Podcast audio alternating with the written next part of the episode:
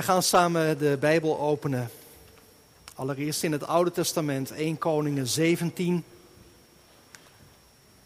Een van de geschiedenissen van de profeet Elia, 1 Koningen 17, vanaf vers 17 tot 24.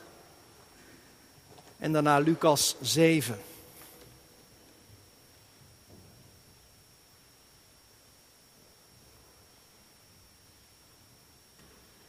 In de dienst van Dankdag met de kinderen ging het over dat stukje wat ervoor staat, over Elia die bij een weduwe komt in Zarfat en die daar een bijzonder wonder doet. Olie, de olie die niet opraakt en iedere dag was er weer genoeg. Maar dan gaat het verhaal verder.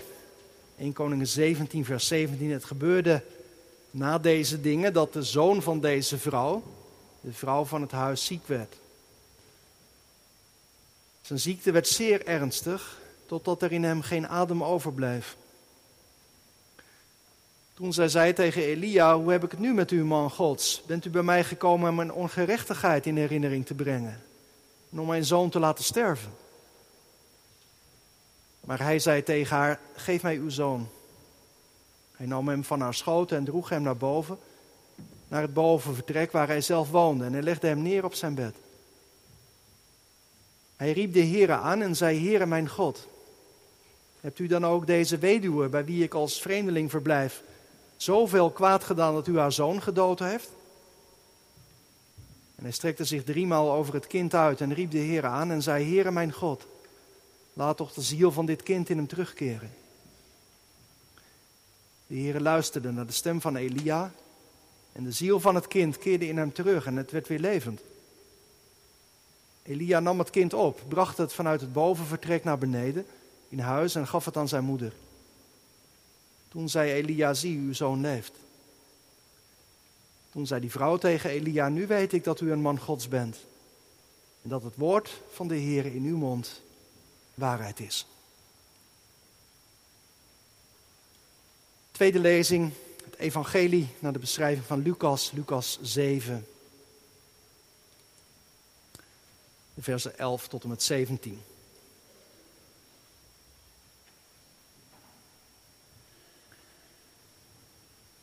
En het gebeurde op de volgende dag dat hij, Jezus, naar een stad ging die Nain heette. En veel van zijn discipelen en een grote menigte gingen met hem mee. Toen hij nu de poort van de stad naderde, zie daar, er werd een dode uitgedragen.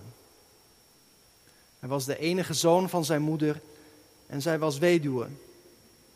En een grote menigte uit de stad was bij haar. En toen de Heer haar zag, was hij innerlijk met ontferming bewogen over haar. En zei hij tegen haar, huil niet. En hij ging naar de baar toe en raakte die aan. De dragers nu stonden stil. En hij zei, jonge man, ik zeg u, sta op. En de dode ging overeind zitten en begon te spreken. En hij gaf hem aan zijn moeder. En vrees greep hen alle aan en zij verheerlijkte God en zeiden, een groot profeet is onder ons opgestaan en God heeft naar zijn volk omgezien. Het gerucht over hem ging rond in heel Judea en in heel de omgeving. Tot zover de lezing uit de Bijbel. Dit zijn de woorden van God. Amen. In de preek gaat het in bijzonder over Lucas 7, de versen 11 tot 17, die geschiedenis van de opwekking van die jonge man in Nain.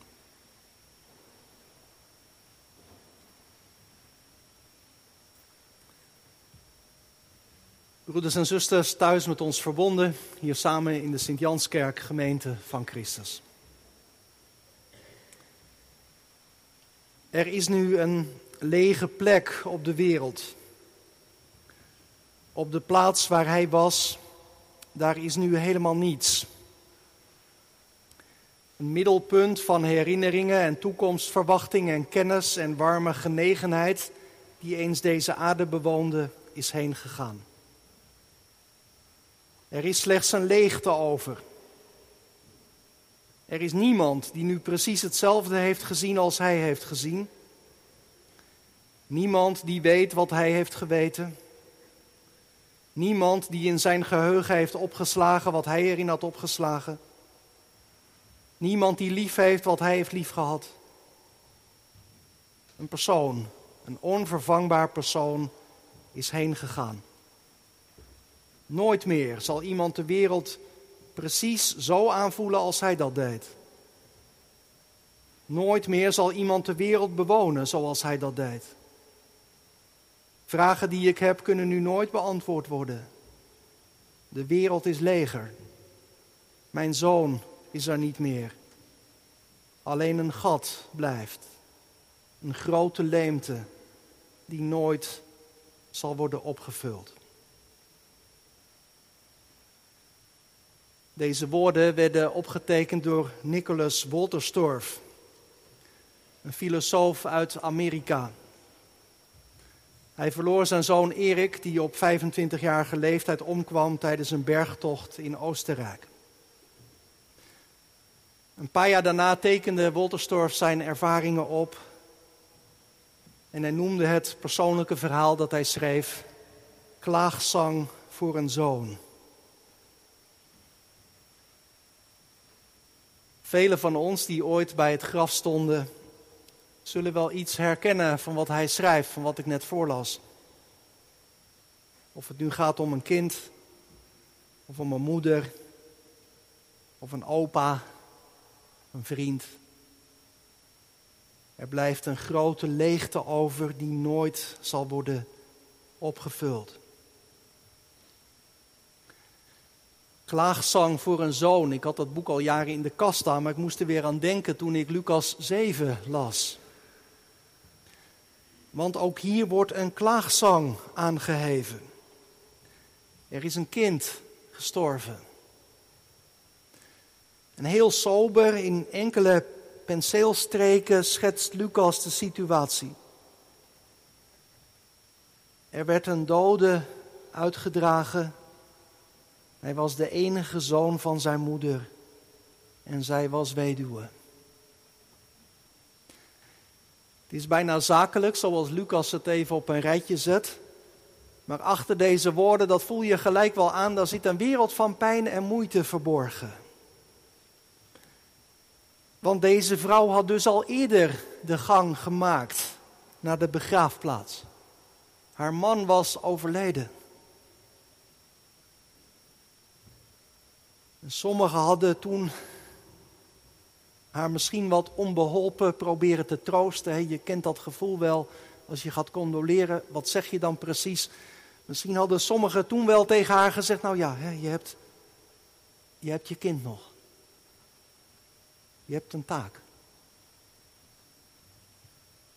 Maar nu was ook haar zoon gestorven. Het enige dat haar restte was haar ontnomen.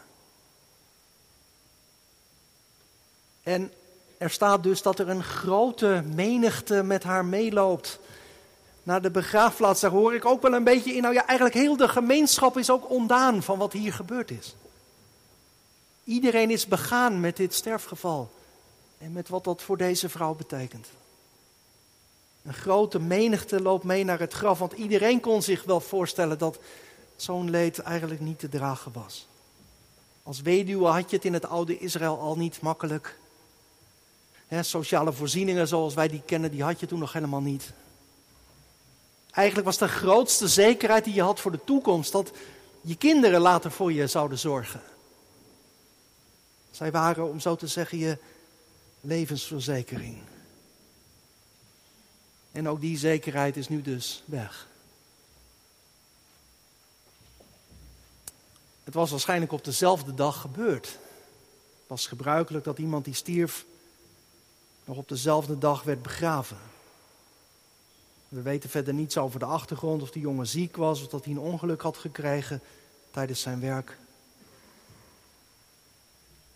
Het blijft allemaal open, maar de jongen is er niet meer. En de dood is onherroepelijk. Je ziet het als het ware gaan. Hè? Daar gaat die rouwstoet. Het stadje uit op weg naar de begraafplaats buiten de stad. op weg naar de plaats waar al het leven eindigt.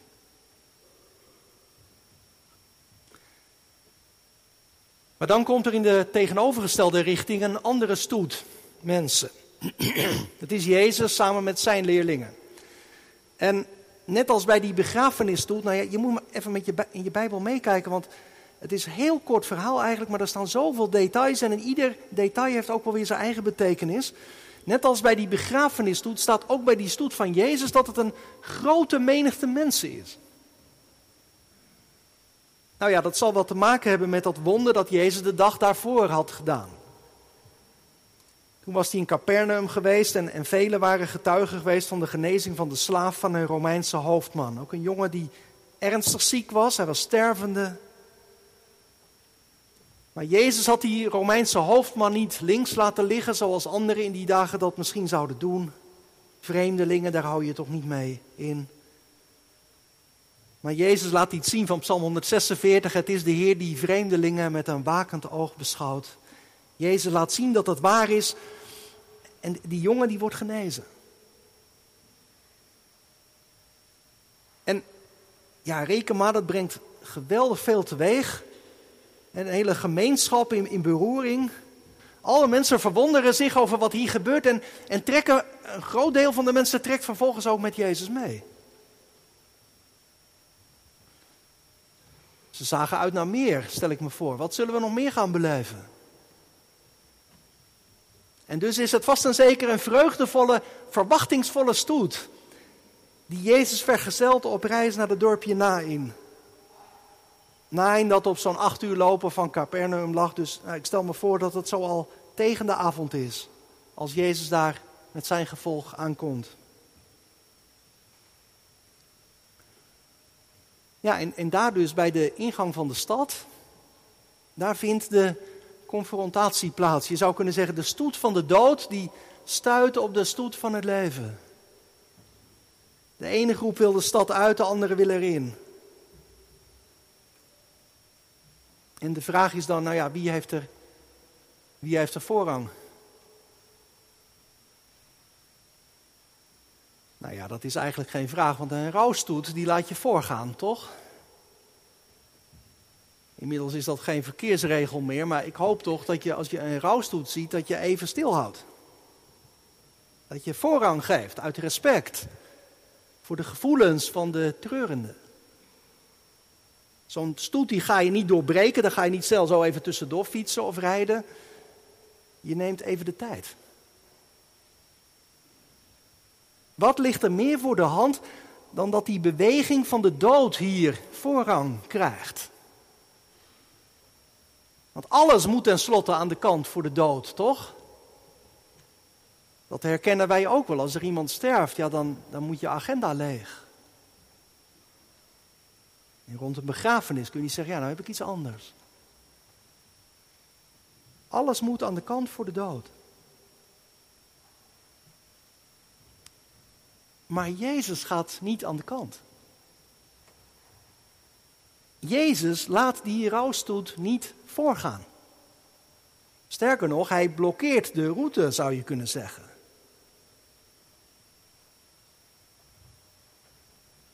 En het gebeurt allemaal bij de poort van de stad. Ook weer zo'n detail. De stadspoort, dat was de plaats waar recht werd gesproken. Waar processen werden behandeld door de oudste van de stad. De stadspoort, dat was de plaats waar het kwade werd veroordeeld. En juist daar botsen die twee menigten op elkaar. Daar komt het tot een confrontatie tussen Jezus en de dood. En let op hoe Jezus in vers 13 wordt genoemd. Toen de Heere haar zag.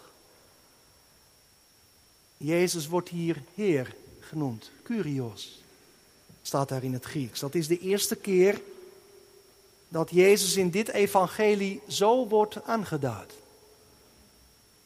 Juist hier bij de poort van Nain wordt Jezus aangeduid als Heer, als degene die alle macht heeft. En Heer, Curios, dat weet je misschien wel, dat is de titel die Jezus ontvangt als hij is opgestaan uit de dood. Als hij heeft bewezen dat hij sterker is dan de dood en het graf. En reken maar dat de lezers van het evangelie van Lucas dat in hun hoofd hadden toen ze dit gedeelte lazen. Zij kenden dat verhaal van de opstanding al. Zij wisten al van Jezus' overwinning op de dood op de derde dag. Maar dat is voor de mensen in Nain hier nog anders. Ik stel me voor dat zij vooral verbaasd zijn geweest. Dat Jezus niet aan de kant gaat. Dat doe je niet. Dat kun je niet maken. Maar Jezus blijft toch staan. En hij kijkt. Hij ziet haar. Staat er in vers 13. Jezus ziet die vrouw. En in één oogopslag heeft hij doorzien wat hier allemaal speelt. Het onpeilbare leed dat in het leven van deze vrouw is binnengeslagen. Gemeente, dat vind ik mooi. Dat de Curios, Jezus, hij die alle macht heeft, dus niet een soort onbewogen figuur is. Zo was dat wel met de keizer, die droeg ook die titel Curios. Nou ja, die was helemaal nergens in geïnteresseerd, behalve in zijn eigen macht, in zijn eigen positie. Maar Jezus is totaal anders. Bij hem gaat zijn macht helemaal samen met een intense liefde. En dat blijkt ook uit het vervolg, want hij wordt met innerlijke ontferming bewogen over haar. Bijzonder woord is dat. Dat woord ontferming maakt duidelijk dat Jezus echt van binnen wordt geraakt door de nood van deze vrouw. En je zou kunnen zeggen, daarin lijkt hij helemaal op zijn vader in de hemel. Want van deze God, van de Vader van Jezus Christus, lees je dat ook al in het Oude Testament. Dat Hij een bewogen God is, een God die geraakt wordt door de gebrokenheid en door de ellende, door de tranen en de pijn. Misschien, misschien zit je hier vanmorgen wel of kijk je thuis en je denkt nou, ik weet dat soms niet of God wel weet van mijn ellende. Ik vraag me dat soms af of mijn tranen hem wel bereiken. Maar hier zie je dat het echt zo is. Jezus die om zo te zeggen een heel groot plan heeft voor ogen, maar die intussen de concrete nood van mensen niet vergeet. Hij voelt zich niet te groot om zich in te laten met je leven. Hij kent je. En hij ziet je. En hij ontfermt zich over je. Neem dat alsjeblieft mee vanuit deze dienst. Als je straks weer in een stil huis komt. Als je je vader zo mist. Als het zo stil is zonder je man, zonder je vrouw. Christus, hij weet ervan. En nee, begrijp me goed. Nou ja, dat wist u ook al lang. Dat betekent natuurlijk niet dat de pijn weg is. Dat betekent niet dat er geen tranen meer zijn. Maar het is toch anders als je weet dat Hij erbij is. Zoals de kinderen dat ook zongen. Ik weet dat Hij altijd met me meegaat en mij leidt als ik in het donker zit. Jezus wordt met ontferming bewogen. Hij is diep van binnen aangedaan door de nood van deze vrouw. En hij gaat vervolgens drie dingen doen. Allereerst zegt hij iets. Huil niet, zegt hij tegen deze vrouw. Nou ja, dat is, als je het verhaal verder niet zou kennen, dat is een bizar, bizarre oproep. Huil niet. Totaal misplaatst. Er is geen enkele grond voor om dat te zeggen. Nee, dat klopt. Maar Jezus gaat daar zelf voor zorgen, want vervolgens komt Jezus als het ware nog dichterbij en raakt hij de baar aan waar die jongen op ligt. Daardoor maakte Jezus zichzelf onrein, volgens de Joodse wetten. Maar daar schrikt hij dus niet voor terug. Jezus, hij, je zou kunnen zeggen, hij neemt die verontreiniging doelbewust op zich. Hij raakt de doden aan en neemt daarbij de dood op zich. En na deze aanraking gaat Jezus spreken. Spreken tegen deze overleden jongen. Ik weet niet of je nog even dat verhaal van Elia paraat hebt, dat wij lazen, in Koningen 17. Maar daar gaat het iets anders, hè? Ook daar de zoon van een weduwe overleden. En Elia gaat in gebed en smeekt God om een wonder. En God hoort het gebed en het kind ontvangt het leven terug. Maar hier is het anders, want Jezus bidt niet, hij gebiedt. Inderdaad, als Heer, als machthebbende over leven en dood. Jezus spreekt hier eigenlijk al, zou je kunnen zeggen, als de vorst van Pasen. Jonge man, ik zeg u, sta op. Sta op, word wakker. Dat zijn eigenlijk hele gewone woorden. Ik, las ergens een uh, citaat van Augustinus, die zegt ergens: Jezus maakt mensen makkelijker wakker uit de dood dan wij mensen wakker maken uit de slapen.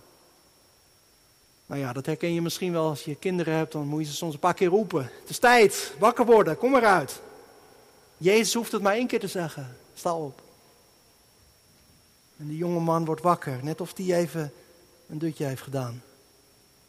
Hij ging overeind zitten en begon te spreken. In de stadspoort, de plaats van het recht, is de dood veroordeeld. Het leven heeft overwonnen. En gemeente, ik, ik stel me voor dat die, die twee stoeten die op elkaar zijn gebotst eigenlijk één geheel zijn geworden. Iedereen is aangedaan door wat hier is gebeurd. Dat staat er ook. Hè. Vrees greep hen alle aan en ze verheerlijkten God. En ze zeggen, God heeft omgezien naar zijn volk. Dat woordje klinkt ook aan het begin als Zacharias een lied zingt. Geprezen zij de Heere, de God van Israël, want hij heeft omgezien naar zijn volk. In dat woord klinkt weer de liefde van God door, zijn bewogenheid. En de dood is voor God geen blokkade om zijn ontferming, zijn liefde te tonen. Wat nooit gebeurt, dat gebeurt hier. De begrafenis wordt afgezegd. God wordt geprezen en reken maar dat ze met elkaar feest hebben gevierd. Een feestmaal hebben aangericht.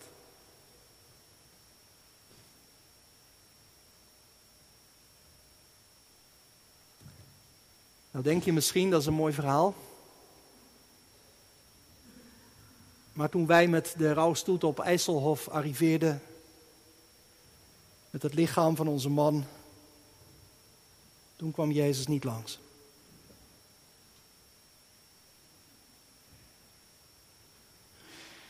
Hoe hoopvol is een verhaal als dit voor ons? Nou, dat is een goede vraag. Best een lastige vraag, vind ik. Maakt dit gedeelte ook wel spannend vanmorgen. Nou is het natuurlijk zo dat ook in de tijd dat Jezus hier op aarde was, dat er ook veel mensen stierven zonder dat ze door Jezus werden opgewekt. Is maar een paar keer gebeurd. En dit heel bijzondere wat hierin na in gebeurt, heeft toch ook iets voorlopigs. Hè? Want, nou ja, als je dat verhaal nog even verder zou kunnen schrijven, of even die, die jongen zou volgen door zijn leven verder. Nou ja, misschien is die opgegroeid en getrouwd en een gezin gekregen en misschien is hij wel heel oud geworden. Maar uiteindelijk is hij toch weer gestorven. Ook toen ging er een rouwende stoet de poort uit. En toen kwam Jezus ook niet langs om op te wekken. Dat is tot op de dag van vandaag hetzelfde verhaal. Het leven gaat voorbij. En de dood is een verschrikkelijke vijand.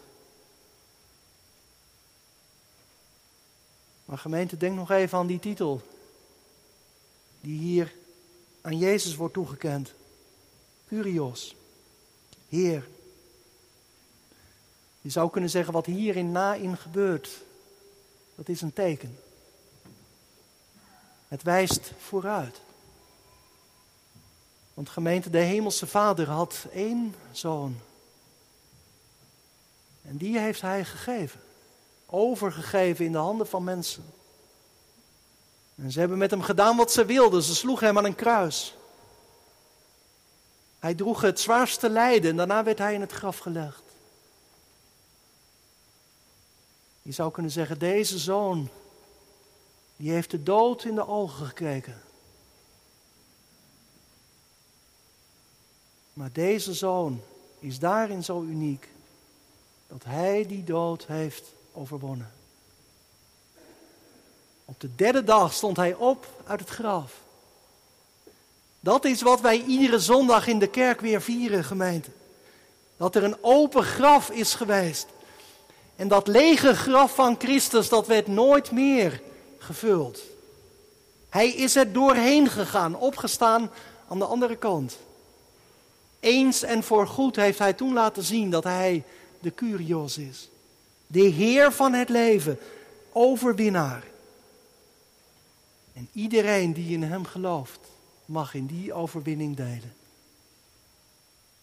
Die mag het geloven dat de dood niet het laatste woord heeft. Dat er leven is, dwars door de dood heen. Met de woorden die wij zo zingen. Waar Hij ons hoofd is voorgegaan, is voor het lichaam nu vrijbaan naar een bestaan volkomen. En gemeente, hoe onbegrijpelijk me dat soms ook voorkomt, en dat is best heel vaak. Hoe moeilijk het ook is om dit te geloven, juist ook als je staat bij een open graf. Of als je weer eens langs gaat bij de begraafplaats en er alleen nog maar een steen is. Toch is het waar. Hierin ligt ons enige houvast. Ik zou u willen oproepen, gemeente, sluit u daarom aan. Bij die stoet van het leven. Die stoet waar Jezus voorop gaat. Nee, niet omdat we nooit verdrietig zijn. Niet omdat we nooit vragen of twijfels hebben, maar omdat we Christus hebben leren kennen. Hij is de levende, de Curios. En eenmaal zal die echt, echt alle tranen van de ogen afwissen. Zal die de dood voor goed vernietigen. Zijn rijk komt. Ik sluit af met een gedicht van dominee André Troost. Misschien weet u dat hij zelf ook ooit een kind verloor. En hij maakte het volgende gedicht over deze geschiedenis. Door de poort van Nain gaat een lange droeve stoet. De kinderen staan stil op straat en fluisteren een groet. Vooraan gaat in zware rouw en moederziel alleen een diep bedroefde weduwvrouw, haar kind, haar zoon ging heen. Nauwelijks de poort voorbij, daar nadert nog een stoet. Het leven komt al dichterbij, de doden tegemoet. Voor de poort van Nain staat de Heer der wereld stil. Hij komt soms vroeg, hij komt soms laat. Hij komt wanneer hij wil. Moeder, houd met huilen op. De Heer staat aan uw kant. En hij zegt, jongeling, sta op. Ik neem je bij de hand. Door de poort van Nain gaat een opgetogen stoet. De kinderen staan langs de straat en juichend klinkt hun groet. Christus, raak ook ons eens aan, als wij straks door de poort van deze wereld moeten gaan. En wek ons op uw woord. Amen.